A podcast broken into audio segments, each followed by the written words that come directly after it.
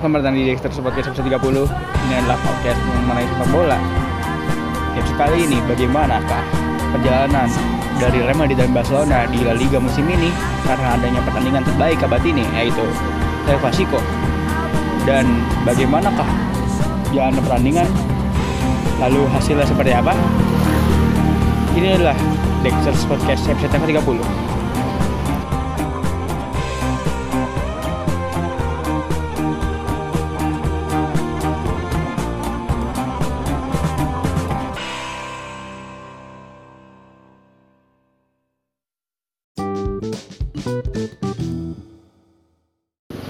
Selamat datang di Dexter Podcast episode tanggal 30 Ini adalah podcast membahas sepak bola Dan juga politik Tapi episode kali ini kita membahas sepak bola yaitu episode tanggal 30 Em, Sekarang gua Deka bersama Iqbal Mana Bal?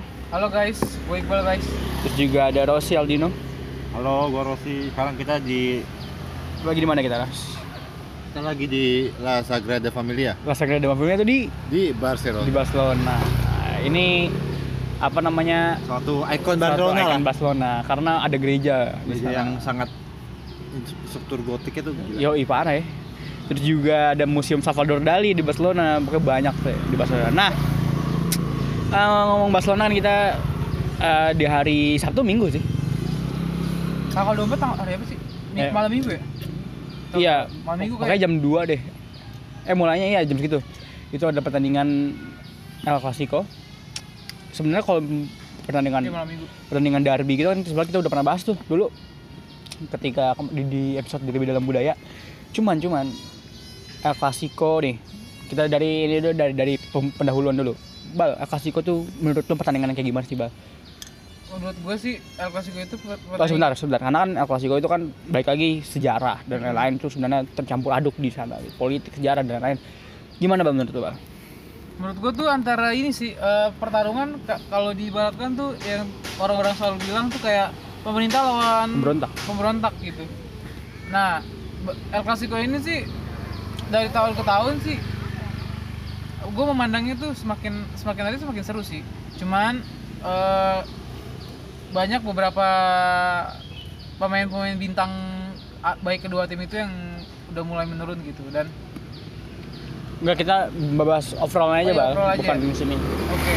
Eh, mungkin kalau misalkan overall Clasico itu kan kata orang kan banyak kayak melawan pemerintah dan melawan pemberontak. Nah, ini merupakan satu bentuk kayak eh, kayak adu ini sih, kayak adu quote, adu Gengsi. a- apa tuh argumen juga mungkin karena kan ini kan bola bola di di Spanyol itu udah mulai campur dengan politik gitu. Dan Dari enggak bola tuh emang selalu selalu berkaitan sama politik. Nah, iya kan kalau misalkan di Spanyol itu di Spanyol itu kan Lebih. udah, udah lebih dari udah lebih dari bukan sekedar olahraga lagi, udah lebih dari kayak apa tuh politik dan eh diibaratkan tuh pertandingan ini tuh kayak sebuah apa ya kayak ar- membawanya tuh kayak sebuah ada pesan tersirat yang kita yang kita tuh yang kita tuh belum memahami tentang pertandingan Clasico ini Hmm. dan eh, lebih lebih spesifiknya tuh kayak eh pem- pem- apa tuh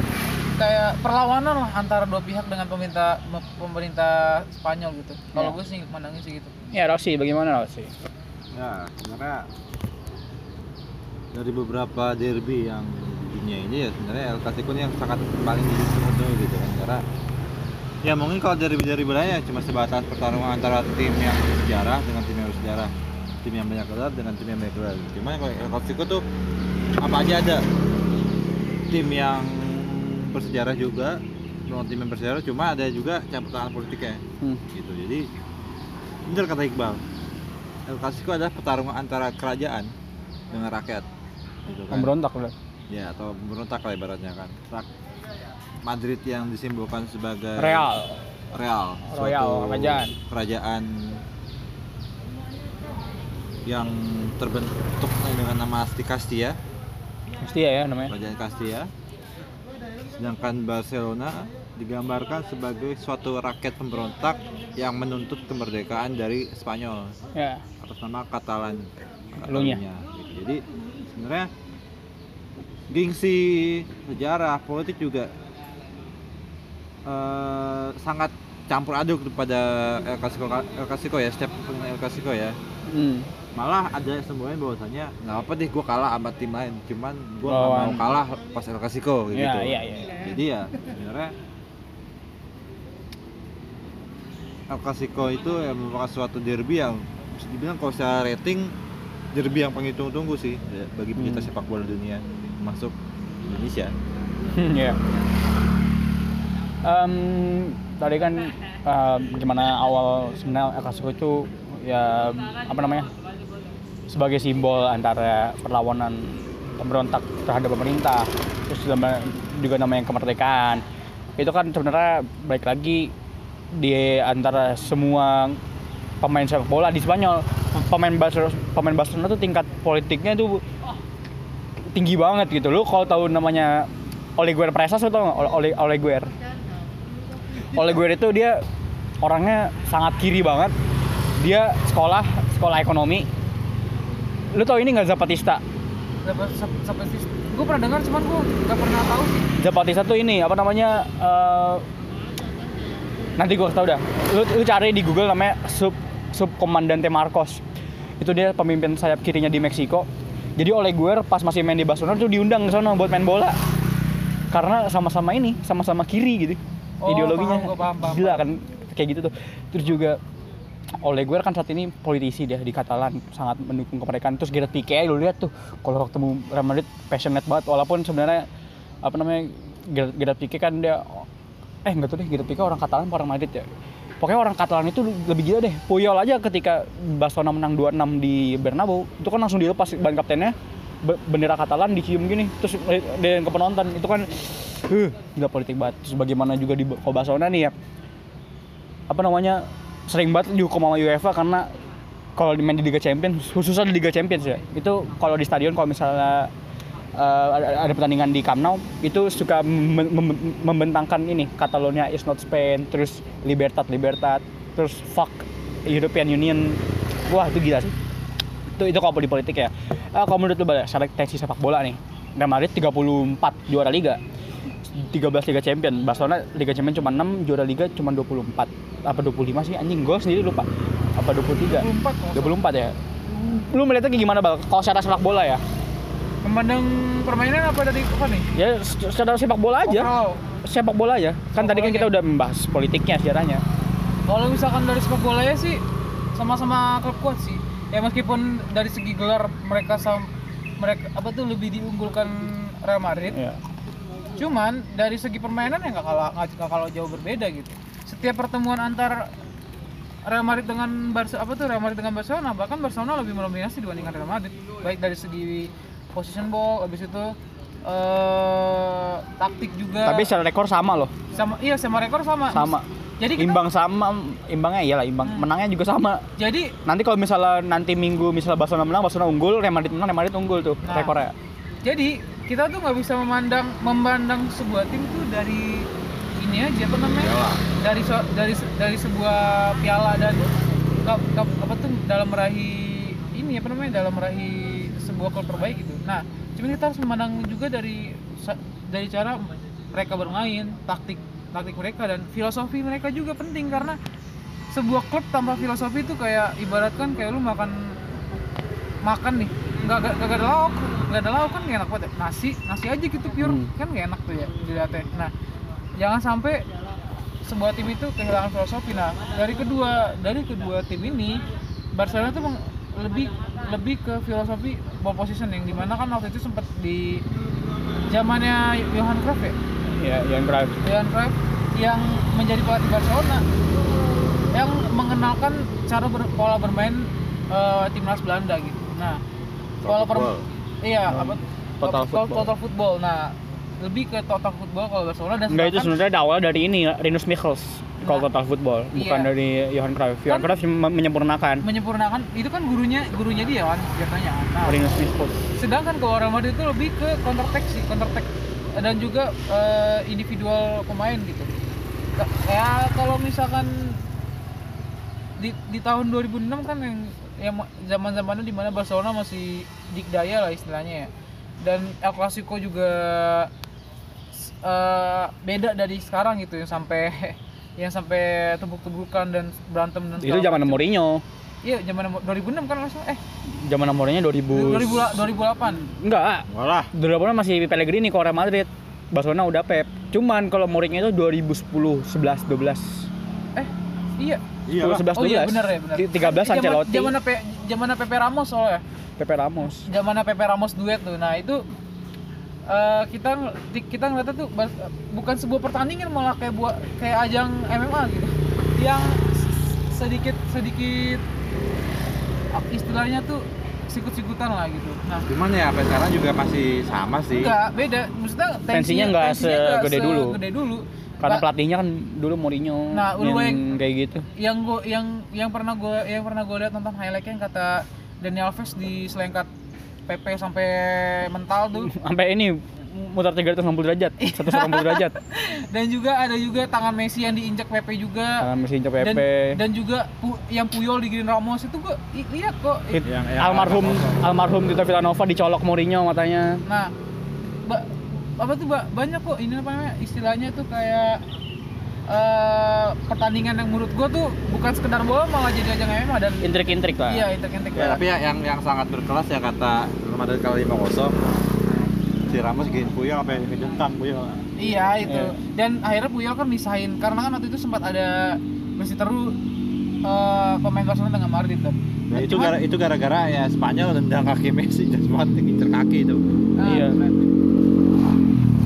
Cuman dari segi permainan zamannya Mourinho dan zaman Pep itu benar-benar terhibur sih.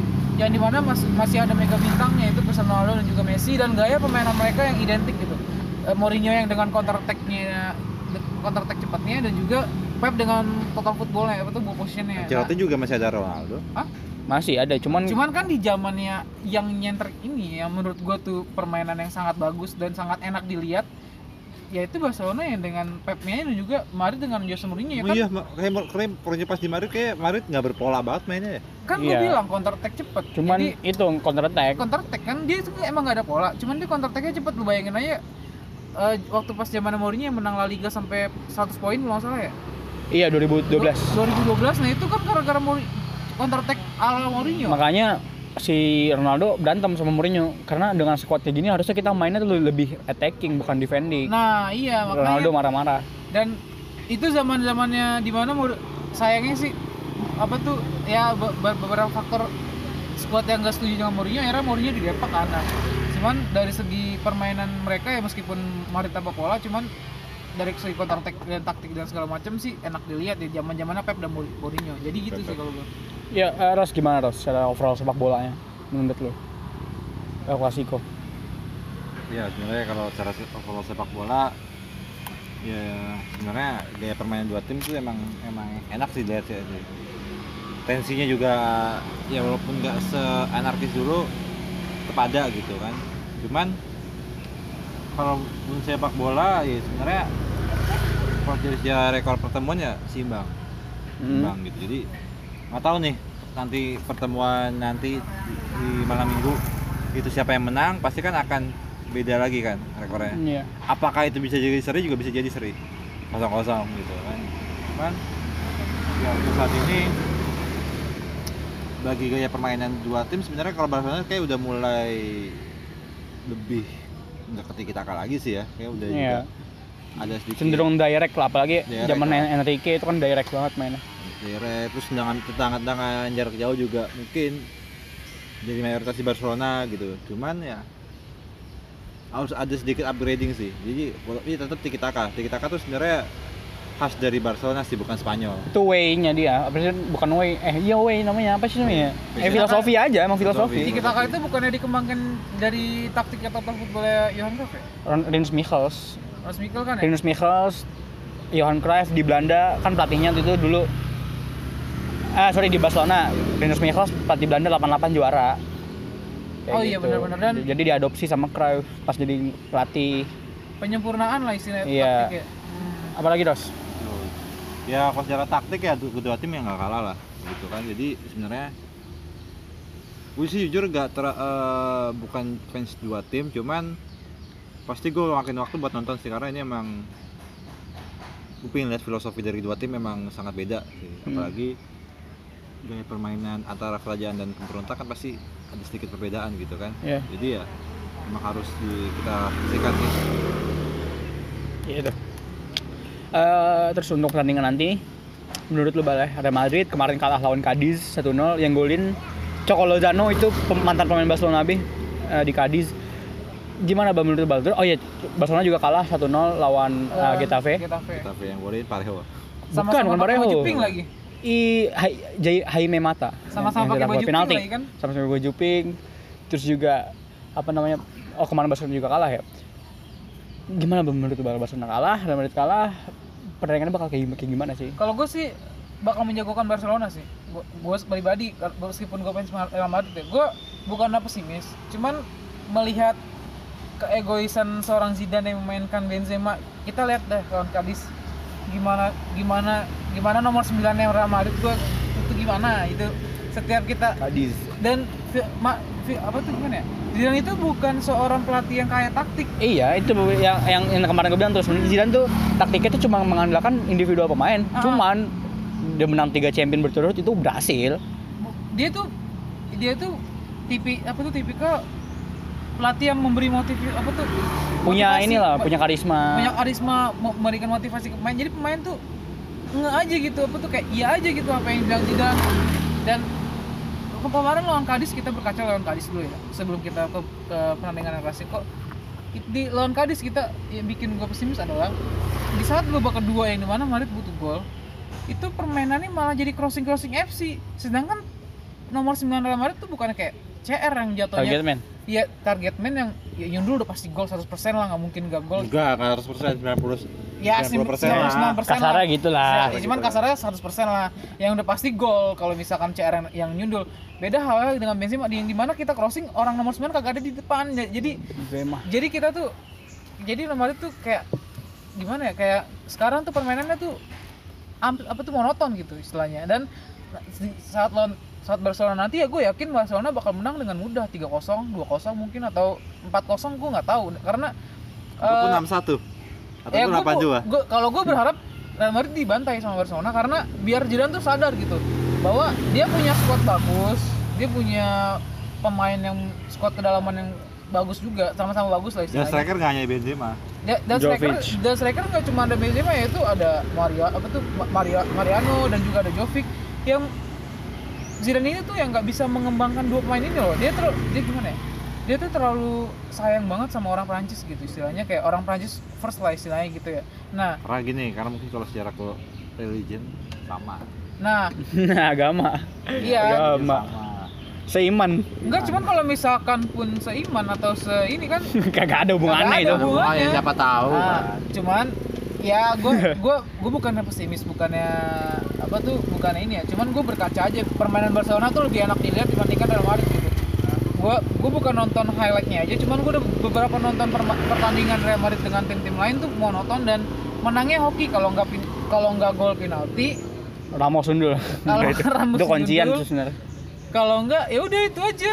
Nggak ada tuh kayak zaman zamannya Ancelotti zaman zamannya Ancelotti masih ada CR tuh. Dan ada James Rodriguez yang dari free kick gol dari CR umpan ke CR gol juga. Nah itu lebih enak di polanya tuh ada gitu. Ya. dari segi teknik tuh lebih kaya gitu. Nggak mengandalkan satu pemain cuman semua pemain ya meskipun Ancelotti mengandalkan James ya. Cuman semua semua pola pola permainan tuh dapat gitu. Nah oleh karenanya ya apa tuh udah pasti sih gue menjagokan Barcelona sih gitu. Iya, Ros, untuk pertandingan nanti kayak gimana, Ros? Oh, ya kalau untuk pertandingan nanti kalau lagi, menurut gue sih lagi di ini ya nanti gue nyusul. ya karena sebenarnya agak Ah, sedikit iya, lucu ketemu ketemu lucu dalam artian eh. Oke, Barcelona- kabarnya. lebih sering menang di, di Bernabeu cuman Madrid juga lebih sering menang di Camp Nou gitu kan. Jadi sebenarnya kayak Madrid sama Barcelona sebenarnya untuk eh, kandangnya ditukar deh harusnya Bar- Madrid bertandang di kandangnya di Camp Nou cuman Barcelona kandangnya di Bernabeu gitu cuman kalau juga karena mainnya di Camp Nou ya Madrid sih ya cuman ya menang tipis lah karena pola polanya goblok gue sih tolol emang Iya. cuman ya tapi kemungkinan besar seri Hmm. Itu aja. Em, terus juga kita melihat juga eh, pemainnya ya dari, dari pemain ya. Eh, dari Real Madrid Carvalho nggak bisa main, Ramos nggak bisa main. Eh, Ramos bisa main. Karena setahu gue kemarin pas lawan Cadiz dia di, keluar cedera. Nah. Cuma gue nggak tahu nih tergantung nanti malam Real Madrid lawan Shek eh Shakhtar. Shakhtar Donetsk. Iya sebenarnya lawan Shakhtar. ya? Shakhtar Donetsk. Iya nanti kita Eh, lihat aja. Infonya sih Ramos bakal absen lawan Ya, terus Shakhtar Donetsk. terus. Em, terus juga Real Madrid Hazard nggak bisa main. Nggak bisa main juga Hazard. Eh, untuk kiper masih Courtois. Ya, terus juga depannya either Benzema kalau nggak Jovic yang jadi tumbuhan di kanan kirinya tetap Vinicius Rodrigo kalau nggak IMF ya ada Modric bisa Kroos juga bisa sama satu lagi Isco Alarcon itu bisa jadi eh, tumbuhan bahkan Odegaard bisa jadi eh, first choice juga sih untuk Zidong Eh, untuk di Barcelona kipernya Ter Stegen nggak bisa main Hmm, karena dia- cedera karena Neto. Neto, atau Kulisan masih di ini. siapa Kulisan. Cilisen mah udah di, Valencia Valencia. Terus di kanannya eh, Barcelona tetap Sergio Roberto Buk. Karena em, back kirinya itu si Des pada apa Jordi Alba nggak bisa main jadi terus Firpo juga belum masih cedera. Gimana Des? Yang main Ajax yang dibeli Barcelona? iya itu back kiri. kan ya, back kiri back, back- sebenarnya back kanan. Cuman karena karena Ro- Semedo ya. Semedo kan harusnya di situ. Cuman karena eh, back kirinya nggak ada Alba jadi Roberto main di kanan Des main di kiri. Terus untuk back eh, Pique Sama oh Lenglet. Pique tetap sama Longley Eh, sebenarnya gue pengennya Araujo sih yang main untuk gantiin Pique karena kan Pique eh apa ya Istilahnya transisi lah. iya cuma nyoba aja terus juga di tengah tetep lah Diong Diong. sama satu lagi si Busquets itu pa- pasti main walaupun gue pengennya Pjanic sih terus juga IMF-nya itu sebenarnya banyak pilihan sih kalau IMF Griezmann Messi juga. bisa. Griezmann juga bisa nggak sih IMF? siapa Griezmann. Griezmann false nine sih harusnya di depan. Cuman Griez- Griezmann LWF dia sekarang. Coutinho bisa di IMF di kirinya gue gue pengennya ya Fati tetap Fati. De- depannya si itu si siapa namanya? Griezmann. Cuman Griezmann gue pengennya di cadangan sih. Jadi Pedri yang main. Jadi Messi main di pos di false nine di kanan itu. Di kanannya tetap si ini siapa namanya? Eh sorry gue lupa. Anjir. Oh ini Tri- Trincao wah Trincao gila cuy. Tuh pemain pemain terus Pedri main di IMF Pedri kemarin cetak gol. Riku- semalam siapa namanya yang main muda tuh? Riku siapa? Ricky Puig Ya Riku Pik. itu kan dia apa Akademi. CMF CMF jadi ke- jadi semalam ada cerita lucu nih. Pedri itu 17 tahun ya. Hmm. kemarin semalam debut di Champions League lawan Ferencváros cetak gol pulang-pulang naik taksi bawa bawa sayur deh. Bawa bawa sayur dari supermarket itu. Si Pedri itu keren low profile buat Respect orangnya gua. terus ya pokoknya Di mana banyak sih? Mainnya di mana emang? Hah? Dia tuh orang Spanyol kan ya? orang Spanyol Pedri namanya namanya Pedri 5 juta dari Las Palmas nah eh, Bal menurut Bal dengan komposisi pemain Madrid dan Barcelona yang kayak gitu kayak gimana sih Pertandingan bakal lebih imbang sih. Yang di mana pemain kunci-kunci pemain kunci Madrid ma- maupun pemain kunci Barcelona yaitu Ter Stegen dan Carvajal itu eh, absen gitu. Mm. Ya mungkin yang yang jadi riskan ini ini sih mung- yang jadi bek kanan itu mungkin Nacho sih karena Odriozola aduh juga Nacho lagi. Nacho tuh nggak bisa main bola anjir. Makanya. Nacho tuh dia tuh main ini, dia tuh bisa tuh main Enggak. ini takraw. Na- Nacho itu Odriozola harus ya eh, Riozola yang main harusnya cuman absen dia nyampe pertandingan klasiko emang apa? Kartu apa? Bukan kartu. Cedera? waktu pas lagi latihan cedera dia. Aduh. Nah ini padahal banget. padahal gua ngeliat Odriozola tuh apa tuh permainannya sangat istilahnya tuh kayak eh bener-bener inilah posisi posisi posisi banget ya permainan dia dan kemarin waktu pas lawan mana tuh yang interceptnya dia akhirnya nggak gol tuh juga bagus banget dan gua suka banget lo liat Odriozola cuman kalau Nacho lah dia Ya. sama Hamka Hamzah ya bukan Hamka Hamzah. wadaw nggak tahu Na Nacho mungkin kalau jadi ball boy ball boy di Barcelona mungkin laku Nacho. sih. dan Nacho. gua gua nggak tahu mungkin Zidane lebih apa tuh uh, mungkin Zidane nggak mau nyoba Militao gitu di kanan karena oh ya juga Militao bisa ya kanan. bisa dia, dia kanan bisa dia Nah, cuman ya gimana back tengahnya siapa Varane sama Varane sama Ramos karena Ramos itu Ramos eh, oh dia dia, dia itu ternyata bisa main ya? cederanya Ringan. itu nggak ringan dan Nah, cuman dia bisa main. Donetsk dia nggak nggak main ya Sebenarnya cederanya tuh nggak karena abis cukur inilah cukur bulu kaki lah kayak si Asenjo. Asenjo. emang apa Eh si siapa Asensio? emang gitu apa Gua nggak tahu tahu. Iya dia tuh. Lucu sebenarnya cedera dia tuh. Nah, ja- cuman buat apa namanya? Ya buat Hazard emang masih cedera sampai tiga minggu lagi lah dibutuhkan gue baca berita gue nggak tahu gue nggak tahu ini pemain Madrid yang dibeli mahal-mahal cuman kontribusinya minim banget Ntar ntar Hazard balik-balik kayak Dekan ntar. Eh, kayak Zikri ntar. Apa? Ribar. Waduh. iya cuman ini siapa namanya eh dari segi ya pem- pemainnya udah pasti ya si Ben si Ben Benzema. Ki- kiri kanan Vinicius Rodrigo. Eh enggak. Mungkin ada Asensio. Asensio bakal main juga di El Clasico. Asensio, di Williamson. di kanan. Di kanan biasa ditaruh karena Vi- Vinicius di kiri kan. Untuk pemain gelandang mungkin bakal ada perubahan sih. Yang mana Valverde eh, Modric dan juga Casemiro. Atau sebaliknya Eh, Modric absen apa tuh Modric? Marcos Valverde ya, bukan Ernesto. Federico. Federico Eh, Valverde Federico ya, bukan Ernesto. Nah, eh, dan juga Barcelona ini juga yang gue lihat ada Frankie De Jong yang salah satu gelandang apa tuh muda muda Belanda yang ini apa namanya terbaik juga. Eh, ada juga Ansu Fati sih. Nah ini yang yang bakal yang bakal menurut gue tuh kayak bukan carry sih istilahnya kayak istilahnya tuh paling dominan nanti di di laga El Clasico nanti. Gue ngelihatnya Ansu Fati lawan Vinicius. Umurnya Iya. sama-sama ya? Umurnya Enggak tahu dah. Ansu Fati itu Ansu Fati 17. Vinicius 19. 19 tahun. Iya, Vinicius 19 tahun. 19 apa 20 sih dia? 19. 19 ya? Vinicius. Sama kayak umur kita. Enggak, lebih lebih tuan dia. Enggak, sama. umur- Kalau umur kita 21 dong. Oh iya 21. Ya sorry, 21. Nah, habis itu ya kalau misalkan enggak kalau gue sih nggak setuju sih Vinicius lawan Ansu Fati ya karena eh apa namanya dari segi pengalaman dan segi jam jam terbang juga lebih banyak Vinicius. Vinicius. Ya, Ansu Fati lebih lawan ke Rodrigo lawan Ansu Fati itu baru lebih lebih apa tuh apple to apple eh geblek Kaget gua. nah Berarti- dan juga Berarti kalau Messi lawannya siapa? Messi Kalau lawan dari segi kalau kalau dari segi senior Benzema lah. Be- enggak Messi lawan Ramos Benzema bukan anjing Oh iya, Benzema benar. apa anjing bukan pemain bola anjir Ramos. nggak jelas Kan anjir. kapten sama kapten. iya kapten non kapten jadi kalau misalkan lu menanyakan Benzema ke mana Benzema lagi jadi ball boy istilahnya kayak muter-muter aja atau Benzema apa. lagi main golf. iya ya gitu Bel. ya pokoknya intinya Benzema anjing dah pokoknya Ya. Oke, dan da, pokoknya yang bakal diunggulkan ini antara Ansu Fati yang bakal menjadi pemain paling dominan nanti di El Clasico dan juga mungkin eh, pemain muda lainnya yaitu si apa namanya Co- Coutinho karena eh, udah mulai dikasih kepercayaan lagi sama Ronald Koeman. Nah, yang Oh, sudah udah Ron- Ronald Koeman ya pelatihnya ya? Iya lah. Bukan kuku Sitien. Bu Kike, kan Kike. udah udah di, udah dipecat Sete. pas sudah 28. 28 aja. Iya. Nah, ya mungkin dua pemain ini yang bakal jadi eh, paling dominan ya. Gue bilang paling dominan meskipun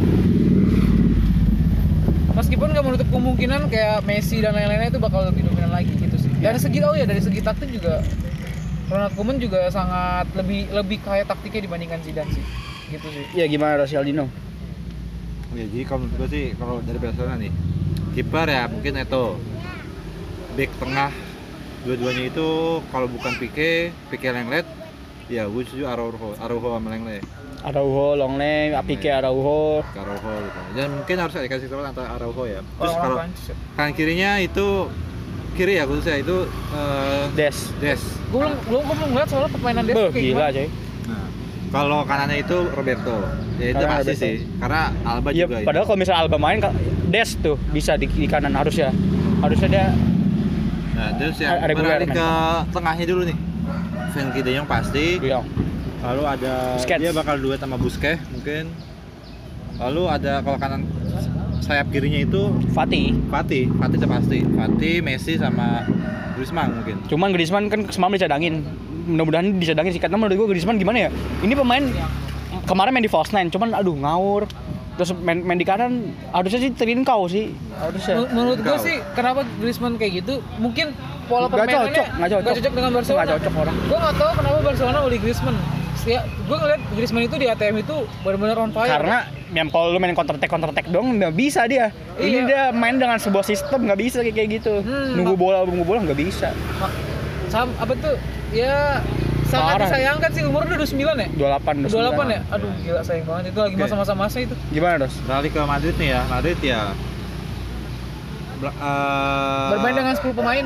10 pemain. Ya, 10 pemain karena yang satunya itu error. Kak, sebelah Benzema. 11 lah, tetap 11. sih. Kagak ada gua nggak ngitung tuh yang belakang itu kan kiri itu kan sayap kiri eh sayap back, back sayap ya back sayap itu mungkin ada siapa ya ke Madrid ya Ke ini eh Ferland Mendy, Nacho, Back kiri Verlong ya. Ferland Mendy, Mendy tengahnya Ramos, Varane.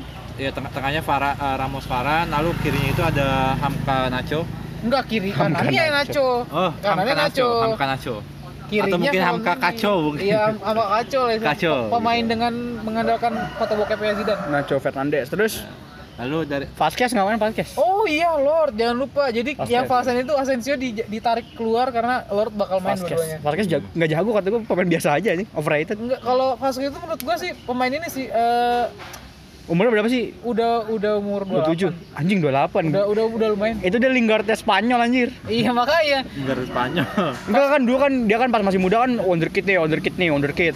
pas zaman Sekarang- CR bagus anjir. Kalau misalnya dari CR Kelihatan bagus. kelihatan kalau cek Karena ada Ronaldo tuh si Aja. kan gila dia. Gimana lagi dua- Dos? Lanjut terus. lalu eh gue sih berharap tengahnya itu Odegaard sih Odegaard cedera. Odegaard cedera Anjing cedera kan. Enggak bisa Enggak kita nggak tahu Odegaard. Terus ya mungkin tengahnya itu ya si Federico Valverde lah Valverde bukan Valverde. ini Modric Kroos Ya, biasa. antara itulah. Cuman gue mau gimana squad ini tuh harus baru gitu. Harus ya harus ada eh cuma liga lah, harus kasih kesempatan pemain lah buat Hmm. mencoba sengit El Clasico kan ya nggak salah juga kan. Iya, cuman kan sayangnya Zidane ini termasuk pelatih yang kepa- keras kepala. Iya. Jadi dia bakal nerapin tuh gue jabarin dikit. Zidane itu lebih menjabar eh, lebih ke pemain yang udah ngebawa Real Madrid trofi 3 UCL diprioritaskan. diprioritaskan. Ya meskipun Barcelona yang udah membawa cuman kan Oh iya Marcelo dia kan di kiri harusnya dia. nah Marcelo karena dicadangkan karena ini pertama oh, dia overweight. Anjir overweight. Gila. Berat badannya tuh naik dan dia udah nggak terlalu dia. Terus Yang kedua, yang yang kedua Isco. Isco itu juga sekarang permainannya udah ngaco juga. Dan yang ketiga itu mungkin yang bakal nggak main itu yang udah membawa tiga kali UCL. Si ini apa namanya? Aduh, aduh lupa namanya. Aduh pokoknya ada satu lagi gue lupa. Modric tiga kali UCL. Mau enggak kalau mau dikit Iya pak. di daftar segera ya bagus buat nanti setelah lulus Ya, makasih ya pak. nanti ada berapa orang temannya Tiga pak. tiga yang dilewatkan ya Iya pak. Makasih ya, pak. Coba. makasih ya dia Bang, lanjut bang. Eh Ros, Ros dulu tadi. Ah, ya, Ra- Ya, Rossi, Rossi, mungkin Rossi. sebenarnya ya Oh ya, tadi tengah ya, tengahnya siapa tadi? Mungkin Valverde atau Modric ya. Kroos. Kirinya itu ya Vinicius tetap. Sorry ada azan waktu Madrid. Iya Vinicius, Vinicius. Lalu eh Rodrigo, Rodrigo, Vinicius, Rodrigo sama ya Benzema tetap sih. ya gue berharap Jovic sih. Gue juga berharapnya Jovic ya. Berharap Jovic cuman ya udahlah kasih si pemain itu main gitu. Ya. Oh, apa Mariano Diaz meja? Iya. kalau kalau misalkan gue kalau gue lebih percaya eh apa tuh kalau misalkan Jovic main kalau dengan pelatih lain maksud kan maksud gue Ya. jadi ya, gitulah ya itu um, aja belilah MU. perihal tentang El Clasico ya. Terus juga ada pertandingan Chelsea juga. Jangan lupa tonton. Follow Lawan juga. MU ya? Iya, lawan MU. Jangan lupa follow Instagram Dexter's Podcast Apa di tuh? Instagram.